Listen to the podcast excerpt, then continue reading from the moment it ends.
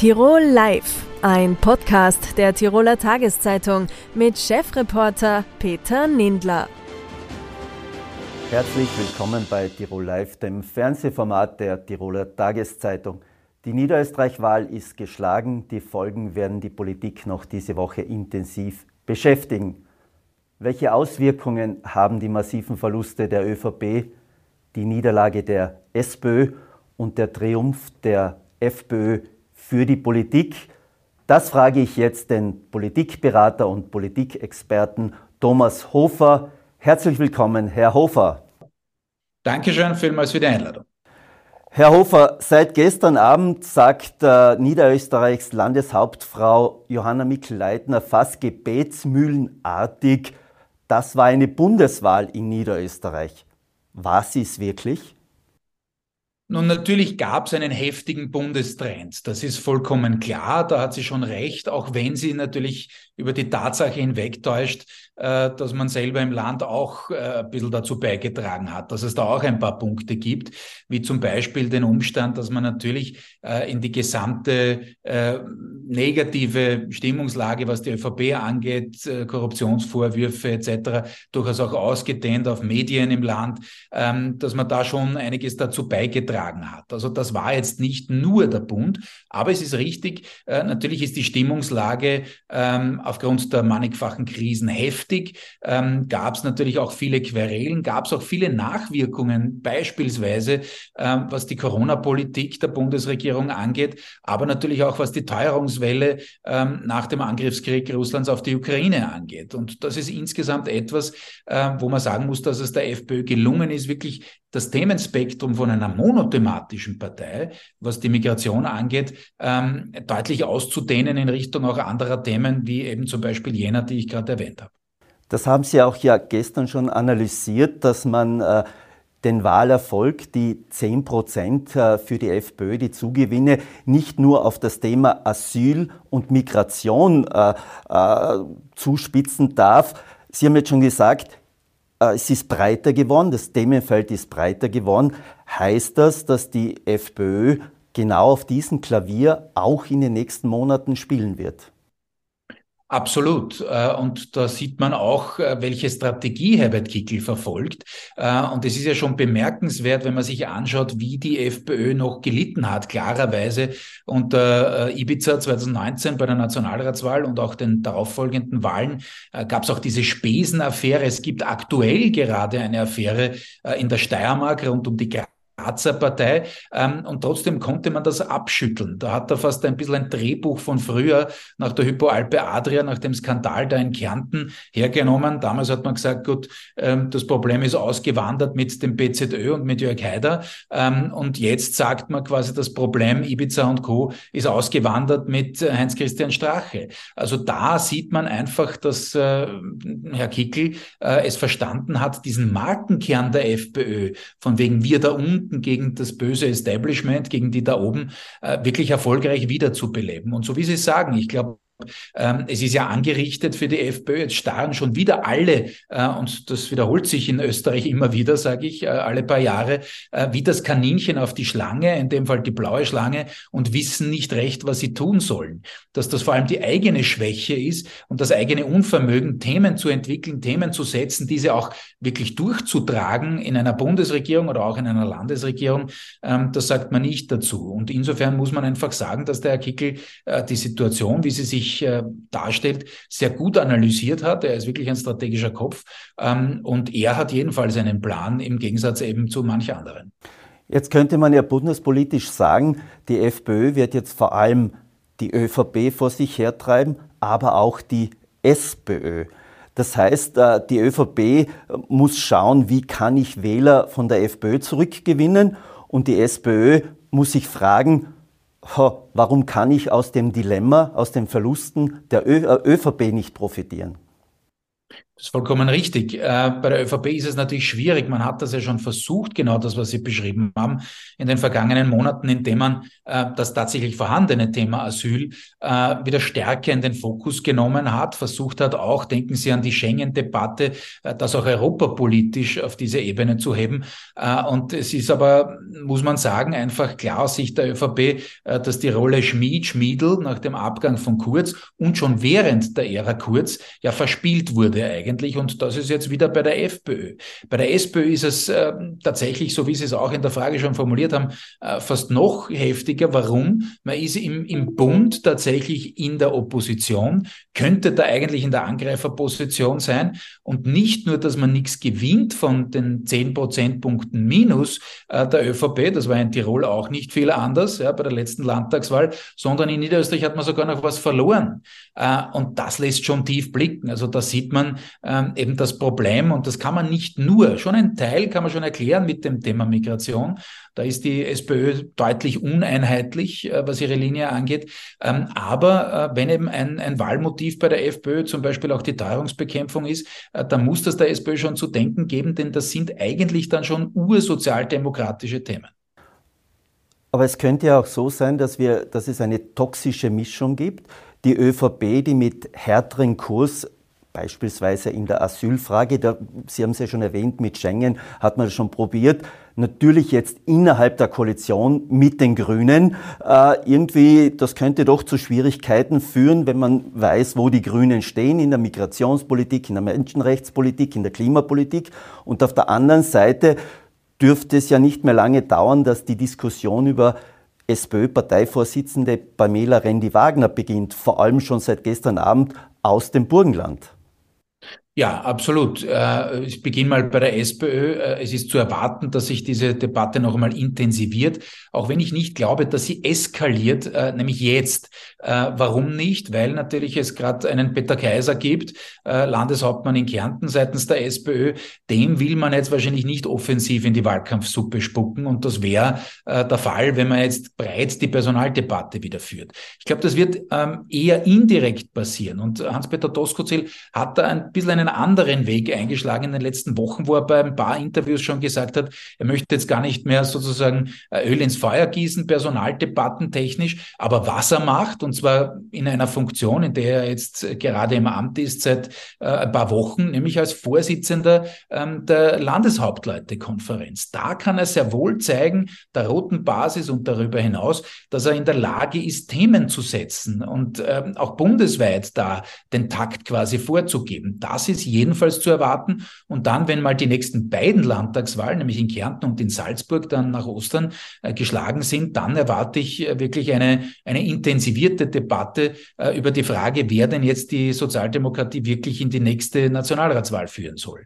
Ähm, das andere, was Sie angesprochen haben, stimmt auch zu 100 Prozent. Natürlich, es war von Anfang an so, dass diese Kombination aus ÖVP und Grünen in der Bundesregierung einfach viel an Reibung hergibt. Äh, man hat das versucht, marketingtechnisch mit dem Besten aus beiden Welten zu erklären. Aber natürlich ist es so, dass man da an, bei vielen Themen an unterschiedlichen Enden des ideologischen Spektrums äh, verortet ist und dass das auch ähm, ja, angreifbare Punkte, äh, zum Beispiel aus Sicht der ÖVP, aus Sicht deren Zielgruppen ergibt, das ist ja wohl klar. Da gibt es einfach Irritationen, da muss man auch was schlucken, die Grünen auch im Übrigen natürlich.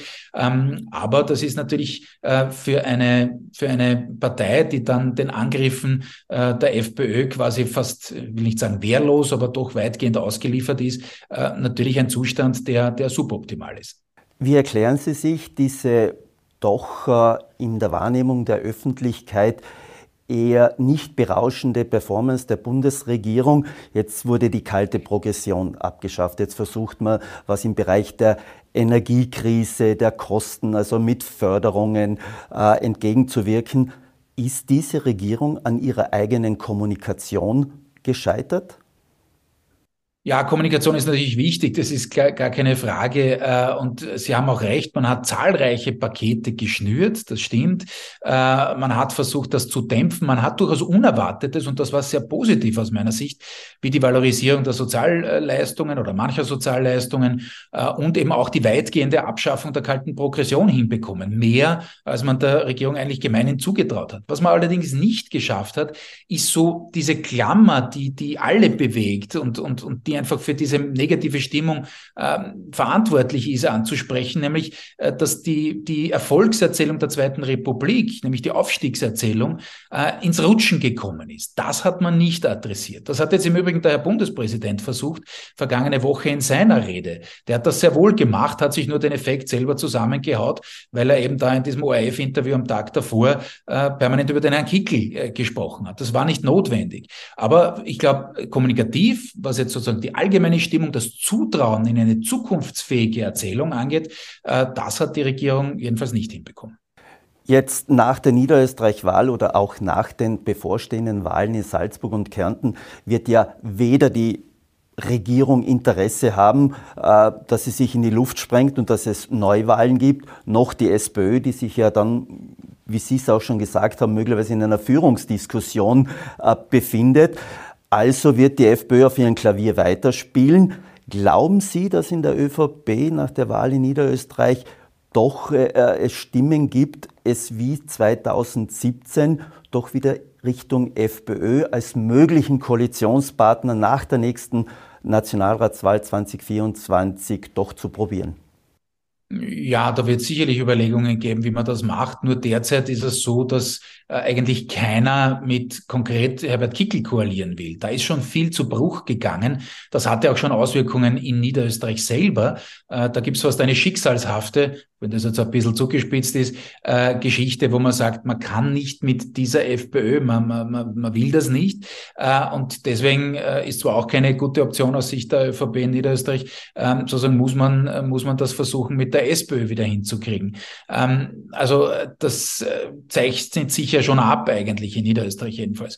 Aber für den Bund ist eines klar und da wird man sehen, was dann noch passiert in den nächsten äh, eineinhalb Jahren rund, ähm, dass man natürlich äh, immer eine Frage mit bedenken muss, nicht nur, aber gerade auch bei der ÖVP, nämlich wie äh, kann man äh, Macht erhalten, wie kann man an der Macht bleiben. Und da ist sicherlich eine Option mit der FPÖ gegeben, auch wenn, ich sage es noch einmal, das persönlich auf dieser Ebene mit Herbert Kickel derzeit sehr, sehr schwierig erscheint. Ähm, insgesamt wird es überhaupt, und das kennen wir in Österreich ja, ich war jetzt oft die, die Rede von Kreisverkehren in der niederösterreichischen Landtagswahl. Äh, politisch sind wir auch in einem Kreisverkehr. Wir kommen dauernd an denselben Stellen vorbei. Äh, das kennen wir aus den Jahren 2015, 16, war die FPÖ auch schon mal erster äh, lange Zeit in den Umfragen. Äh, wir kennen es schon von Beginn der 2000er oder Ende 90er, ähm, ähnliche Debatten. Also da wird natürlich diese eine Gretchenfrage, wer kann, wer will, wer darf, wer muss überhaupt mit der FPÖ, das wird natürlich äh, uns jetzt schon beschäftigen in den nächsten Monaten und Jahren. Vielleicht noch kurz zur SPÖ. Ist es nicht das größte Glück äh, von Pamela Rendi-Wagner, dass es eigentlich keinen potenziellen Nachfolger oder eine potenzielle Nachfolgerin für sie gibt, keine Person, die die SPÖ führen könnte. Hans-Peter Doskozil spielt ja immer so diesen Ball zwischen äh, Burgenland und Wien. Also er sagt eigentlich will er nicht, aber ist das nicht derzeit das größte Glück noch für, für Pamela Rendi-Wagner? Ja, es gibt äh, zumindest jetzt mal keine sichtbare dritte Option. Das war mal vielleicht äh, der Wiener Finanzstadtrat äh, Peter Hanke, aber das äh, dürfte auch nicht mehr so äh, en vogue sein in der, in der SPÖ, denn äh, sozusagen so auf, da aufzubauen in die Richtung. Es ist tatsächlich so, wie Sie gesagt haben, nicht die Frau Rendi Wagner kann sich derzeit jedenfalls, weil Hans-Peter Doskozil vergangenes Jahr es strategisch nicht unbedingt klug angelegt hat, weil er äh, so oft reingegrätscht, ich jetzt auch persönlich, dass er viele Funktionärinnen und Funktionäre gerade in der mächtigen Wiener SPÖ und auch in der Gewerkschaft gegen sich aufgebracht hat, ähm, dass er da seine Chancen, die gar nicht schlecht waren und vielleicht sogar wieder werden, ähm, dass er die etwas minimiert hat. Äh, Rendi Wagner konnte sich darauf verlassen, auch wenn sie da jetzt nicht äh, geliebt wurde, auch nicht vom Wiener Wiener Bürgermeister politisch gesehen, ähm, dass sie, dass sie da die einzige ist und unbestritten ist. Aber er hat gesagt, strategisch kann man sich das zumindest, kann man sich darauf verlassen, während dem Hans-Peter Doskozil auch während des Wiener Wahlkampfs ein bisschen quer hat. Und äh, insofern glaube ich, dass sich die der Druck schon verstärken wird, dass man sich noch einmal stark überlegt, mit wem man da in die nächste Nationalratswahl geht. Aber ähm, dass eben da einige Funktionäre äh, derzeit Doskozil nicht wollen. Das ist derzeit die Lebensversicherung von, von Frau Randy Wagner. Aber verlassen würde ich mich an ihrer Stelle nicht darauf, auch wenn es schwer würde für viele, da quasi sozusagen die erste Parteivorsitzende der Geschichte ähm, gleich wieder rauszukomplimentieren. Ähm, aber äh, je nachdem, wie sich die Umfragen entwickeln, und ich erwarte schon ein erneutes Ansteigen der FPÖ in den kommenden Wochen aufgrund eben des niederösterreichischen Wahlerfolgs, ähm, dass man da natürlich so unter Druck kommt, dass man sich diese, diese Frage schon noch einmal stellen wird müssen. Zum Abschluss noch einmal nach Niederösterreich. Jetzt sagt man 10 Prozent verloren bei der Landtagswahl. Der Einfluss der niederösterreichischen Volkspartei in die ÖVP im Bund ist ja immer groß, also auch personell mit den Innenministern, jetzt auch Kahner, mit den Parlamentspräsidenten Sobotka. Würden Sie mir zustimmen, wenn ich sage, der Einfluss wird nach wie vor groß bleiben, weil 40 Prozent oder Minus von 10 Prozent mag massiv sein, aber 40 Prozent für eine Partei bei Wahlen ist europaweit gesehen ja nach wie vor noch, die Tiroler ÖVP würde bei so einem Ergebnis in Ekstase verfallen sein, nach wie vor sehr gut. Ja, das stimmt natürlich. Es ist ein, eine krachende Wahlniederlage, wenn man zehn Prozentpunkte ablegt, knapp. Das ist so. Für die erfolgsverwendete äh, niederösterreichische ÖVP noch einmal mehr. Ähm, äh, das, was man jetzt bewerkstelligen muss, ist intern äh, dieses Machtequilibrium, diesen, dieses Gleichgewicht zu halten, äh, konkret zwischen dem ÖAB, wo ja Jana Mikl-Leitner herkommt, und dem Bauernbund. Und da hat es immer geheißen, naja, unter 40, jetzt ist man zwar direkt bei 40 irgendwie und das ist noch immer, wie Sie sagen, äh, viel, auch im internationalen Vergleich. Eine absolute Mehrheit ist heute fast anachronistisch, aber dennoch gibt es da natürlich Schockwellen. Ähm, und klarerweise hat es immer geheißen, naja, wenn man unter 40 fällt, wird es knapp, auch für Anna Mikl-Leitner. Äh, allerdings, das gestrige Ergebnis hat gezeigt, dass der Bauernbund da keine gloriose Performance abgeliefert hat, dass man gerade in, in bäuerlichen Strukturen und, und, und Gebieten deutlich verloren hat. Also im Bezirk Scheib selbst zum Beispiel äh, hat man rund, also deutlich runtergescheibt. Entschuldigung, wenn ich das äh, wortspielmäßig da aufdrösle. Ähm, also da ist die Frage, wie man sich wieder findet. Das ist natürlich, auch wenn man den Landeshauptfrau-Sessel retten kann, ganz sicher, ähm, ist es trotzdem so, dass das ein, ein, ein wirklicher Einschlag ist und war. Und man muss sich erst daran gewöhnen, jetzt Macht erstmals tatsächlich abzugeben. Denn wie gesagt, bislang hatte man immer die Mehrheit in der Landesregierung und die ist jetzt auch futsch. Aber was den Einfluss auf den Bund angeht, na klar bleibt diese Partei eine sehr selbstbewusste im, im äh, innerparteilichen Konzert der ÖVP im Bund äh, und wird sicherlich weiterhin ein ganz, ganz gewichtiges Wort mitreden. Das steht für mich außer Frage. Aber es wird wahrscheinlich auch Pragmatismus einkehren Wer redet in Tirol noch vom Verlust der 10 Prozent bei der Landtagswahl für die ÖVP? Es gibt eine Landesregierung, es wird gearbeitet. Gehen Sie davon aus, dass das natürlich auch in Niederösterreich so sein wird? Man wird eine Koalition bilden und danach wird gearbeitet und dann wird der 29. Jänner relativ rasch vergessen sein. Ja, mit dem Wermutstropfen für die, für die äh, niederösterreichische ÖVP, dass es der FPÖ da schon gelungen ist in einem ganz, ganz schwierigen Kampagnenumfeld. Die FPÖ hatte bisher den Höchstwert 1993 mit etwas über 16 Prozent. Jetzt ist man eben, wie Sie es gesagt haben, äh, bei fast 25 und das ist strukturell schon ein Unterschied. Ja? Ähm, aber Sie haben recht, es ist eben so, dass das schon sehr stark in Richtung auch hier einer, einer schwarz-roten Zusammenarbeit hinläuft, auch wenn die natürlich natürlich als Koalition der Verlierer äh, bezeichnet werden wird. Äh, es ist klar, es gibt nicht wirklich eine Alternative äh, und ja, Wahlergebnisse werden rasch vergessen, aber die FPÖ hat natürlich dann mit drei Mitgliedern in der Landesregierung, äh, mit einem sicherlich weiterhin trotzdem, trotz Proportsregierung sehr, sehr harten Oppositionskurs, die Chance, da jetzt schon äh, noch einmal stärker aufzutreten, auch natürlich mit mehr finanziellen Mitteln ausgestattet als je zuvor äh, und, und äh, kann dann natürlich versuchen, die Regierung schon deutlich vor sich herzutreiben. Herr Hofer, vielen Dank für das Gespräch. Sehr gerne.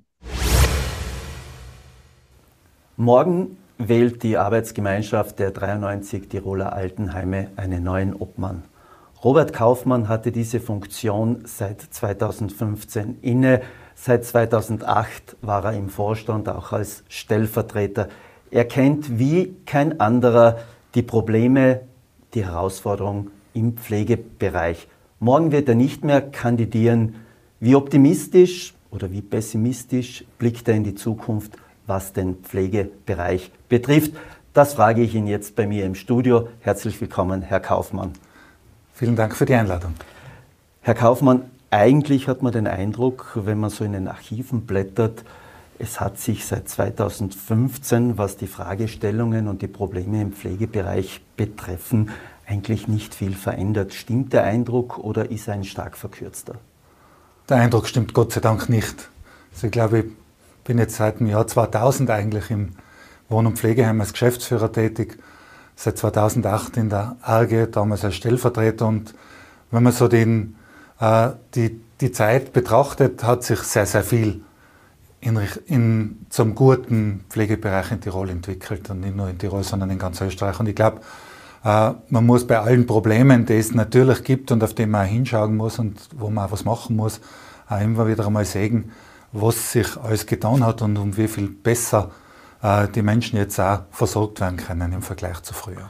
Aber Sie nehmen sich ja selten ein Blatt vor den Mund. Erst im November haben Sie von einem Ausnahmezustand gesprochen, von zu wenig Pflegekräften, von zu viel gesperrten Betten. Man musste ältere Leute, die konnten gar nicht mehr aufgenommen werden, die müssten in, in die Spitäler äh, ausweichen. Äh, wenn man so das sieht, ist das ja eher ein Alarmzustand. Ja, man muss halt sagen, insgesamt ist natürlich auch, ist natürlich auch das Angebot in der Pflege gewachsen. Äh, die Pflegeheime sind größer geworden, die Sozialsprengel haben ihre Leistungen ausgebaut. Es gibt zusätzliche Angebote in der Pflege, die ganz wertvoll sind, zum Beispiel ein Schlaganfallpfad, äh, Herzmobil, viele Dinge, wo es zusätzliche qualifizierte Mitarbeiterinnen und Mitarbeiter braucht. Und äh, gleichzeitig ist auch aber der Pflegebedarf und vor allen Dingen die Pflegestufen der einzelnen Bewohnerinnen und Bewohner gestiegen in den Einrichtungen. Und um die gut und optimal versorgen zu können, braucht es dann auch mehr Zeit, heißt automatisch auch mehr Mitarbeiterinnen und Mitarbeiter. Ist das das Hauptproblem, der Mitarbeitermangel, der ja in anderen Bereichen auch evident ist? Ist das der Hauptproblembereich? Ich denke, das ist die große Herausforderung, die ja nicht nur in der Pflege und in der Medizin äh, momentan stattfindet, sondern ganz generell. Wir reden ja nicht mehr von einem, von einem Personalmangel, sondern generell von einem Fachkräftemangel. Und da muss man versagen, wenn man jetzt schaut, als wir haben jetzt im Dezember im Rahmen der ARG eine Umfrage gestartet, wie viel fehlen denn so in den einzelnen Einrichtungen Mitarbeiterinnen und Mitarbeiter, äh, zu dem, dass wir ungefähr 500 äh, Pflegeplätze im Dezember nicht bespielen haben können, weil einfach die Mitarbeiter nicht da waren, kann man ungefähr davon ausgehen, dass in den stationären Einrichtungen in Tirol, in den 93 äh, Wohn- und Pflegeheimen, ja, wenn man es mit dem Teilzeitfaktor rechnet, ungefähr 700 Menschen gebraucht würden, die dort jetzt momentan nicht arbeiten. Und das ist natürlich eine, eine riesige Zahl. Und da sind jetzt noch nicht dabei die ganzen anderen Gesundheitseinrichtungen, die natürlich auch händeringend um Pflegepersonal suchen, die, die Krankenhäuser, eben andere Bereiche, die jetzt ausgebaut werden. Und äh, den Schritt dort hinzukommen und die, die, die Menschen zu finden, das wird die ganz große Herausforderung der Zukunft sein. Jetzt muss man wissen, es sind derzeit rund 5200 Menschen im Pflegebereich beschäftigt. Wenn man sich jetzt die Zahl vor Augen hält, 700, ist das ja ein ganz, ganz großer Bedarf. Was ist da schiefgelaufen in den vergangenen Jahren? Schiefgelaufen würde ich jetzt nicht, nicht nur sagen, dass es schiefgelaufen ist, es ist einfach auch die demografische Entwicklung. Sonst würden, sie ja, würden die Mitarbeiter ja nur in den Wohn- und Pflegeheimen fällen. Gell? Und wenn ich heute irgendwo die, die Zeitung aufschlage oder durchs Land fahre, dann machen heute äh, Bereiche Werbung, die früher keine gemacht haben. Wer hätte gedacht, dass einmal Polizisten in der Zeitung gesucht werden oder dass man Ärzte ausschreibt und solche Dinge hat es halt nicht gegeben, weil mehr Menschen zur Verfügung gestanden sind. Und äh, wie gesagt, was ich schon gesagt habe, eben beide Bereiche, einmal der Ausbau und zum Zweiten aber auch das Zurückgehen der, der vorhandenen Menschen, die insgesamt im Arbeitsprozess sein, äh, fehlen einfach. Und es kommt natürlich auch noch dazu, dass es einen hohen Anteil an Menschen gibt, die Teilzeit arbeiten, die also auch nicht mehr 100% arbeiten. Und alles miteinander, die ganze Gemengelage führt halt dazu, dass wir, dass wir jetzt Mitarbeiter brauchen und die werden wir nicht über Nacht finden. Ist es zu einfach, der Politik die Schuld zu geben oder trägt sie die Hauptverantwortung, weil sie nicht früh genug darauf reagiert hat? Ja, es war jetzt ganz einfach zu sagen, die, die Politiker seien daran schuld. Gell? Sie, meine, die haben natürlich, die Politik hat einen Gestaltungsspielraum, die Gesellschaft aber insgesamt auch. Und jetzt zu sagen, ja, die Politik hat äh, das alles falsch gemacht und deswegen haben wir heute zu wenig Menschen im Land, das, das würde ich jetzt so nicht formulieren. Gell? Jetzt ist es ja auch so, dass ähm, es Kolleginnen und Kollegen von Ihnen gibt, die, sagt, die sagen, wir haben genug von den Zuckerln, von den Pflegebonus, äh, wie auch immer. Wir wollen endlich so akzeptiert werden, dass der Beruf des Pflegers und der Pflegerin eigentlich ein Schwerstarbeiterberuf ist. Wie sehen Sie das? Ja, ich denke, ich denke, es ist immer ab und zu, und ich glaube, das war der Pandemie schon geschuldet, zu sagen, für, für außerordentliche Ereignisse, wie es das eben gewesen ist, gibt es halt unter Umständen einmal einen außerordentlichen Bonus. Aber das kann nicht die Lösung für die Dauer sein. Gell? Ich glaube auch nicht, dass es, dass es, jetzt, äh, dass es jetzt rein das Gehalt und das Geld ist, was es ausmacht, weil das verkürzt die, die Problematik, denke ich auch. Äh, ich glaube, es hat sich in, mit den Gehältern einiges, einiges getan. Es hat sich jetzt mit, dem, mit, dem, mit der Gehaltsreform doch äh, vieles zum Besseren gewandt. Äh, und äh, natürlich ist die Pflege, das muss man ganz klar sagen, ein sehr belastender Beruf, ein herausfordernder Beruf, einerseits körperlich, aber andererseits auch psychisch, das muss man äh, einmal ganz klar sagen und das glaube ich auch unbestritten. Ich denke aber trotzdem, dass die Pflege ein sehr hohes Image hat, wenn es auch vielleicht insgesamt im Berufsbild nicht so, so wahrgenommen wird insgesamt. Äh, glaube auch, dass man, dass man, wenn man mit Angehörigen spricht, mit Menschen, die bei uns in den Wohn- und Pflegeheimen leben, dass die eine ganz eine hohe Wertschätzung den Menschen gegenüber aufbringen, die sie versorgen. Und äh, ob es dann eben die Anerkenntnis zu einem Schwerstarbeiterberuf ist oder so, das sind Dinge, die man sicher anschauen muss und die man unter Umständen ins Auge fassen muss. Aber äh, das ändert halt auch nichts an anderen Tatsachen, die einen Beruf dann ausmachen. Bei uns in die Wohn- und Pflegeheime arbeitet man 375 Tage im Jahr und es ist am 24. Dezember der gleiche Betrieb wie am 1. Jänner. Es gibt am Samstag und am Sonntag zum Arbeiten, es muss in der Nacht der Betrieb aufrechterhalten werden. Das sind alles Zeiten, die sind heute nicht mehr so in, äh, tun sich alle schwer. Äh, es gibt aber auch viele Mitarbeiter, die das sehr schätzen, wenn sie dann sagen, so, und wenn ich jetzt äh, Nachtdienst gemacht habe, kriege ich Nachtdienst haben. Wenn ich fünf Nachtdienste im Monat gemacht habe, habe ich einen Tag frei, einen anderen Tag. Das ist halt eine sehr individuelle Geschichte. Auch, Und äh, man kann natürlich auch sagen, das Glasl ist ganz voll oder halb leer oder wie man es halt Sinn schon spricht.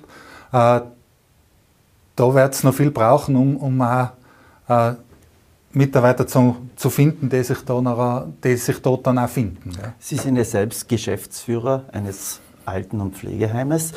Äh, wie haltet man sich so in einer positiven Stimmung in einem Beruf, der ja, wenn man sich die Rahmenbedingungen anschaut, ja extrem schwer ist von der persönlichen Betreuung, vom Abschied nehmen, von, wenn, wenn äh, ältere Menschen sterben, äh, von, der, von dieser Endlichkeit des Lebens, die man immer vor Augen hat.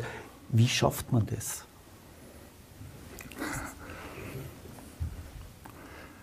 Wie schafft man das? Ich glaube, ich glaub, äh, die Sicht von außen ist eine andere wie von innen. Und ich bin jetzt äh, seit Mai 2000 im Wohn- und Pflegeheim. Das ist der schönste Beruf, den ich habe.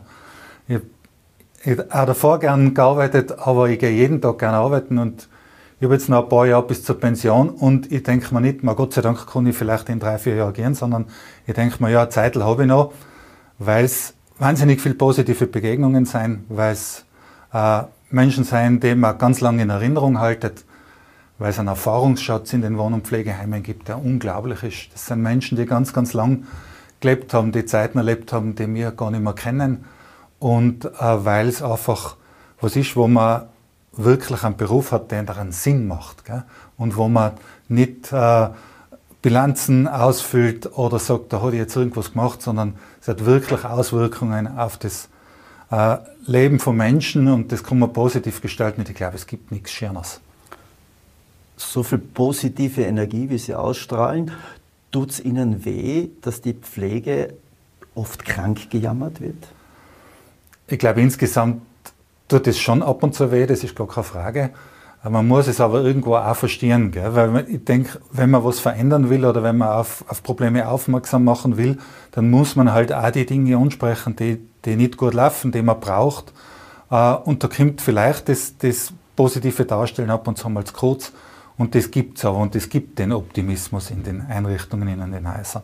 Und äh, vielleicht muss man das ein bisschen, bisschen besser transportieren oder, oder öfter nach außen bringen, weil wir denke jetzt in, in meiner Einrichtung gibt es gibt's jetzt vier Mitarbeiterinnen, die pensioniert sind und trotzdem arbeiten. Gell? Weil sie, nicht, weil sie unbedingt das Geld brauchen, sondern weil sie den Beruf einfach ganz gerne ausüben und jetzt halt noch ein bisschen arbeiten und sagen, das ist eigentlich genau das meinige.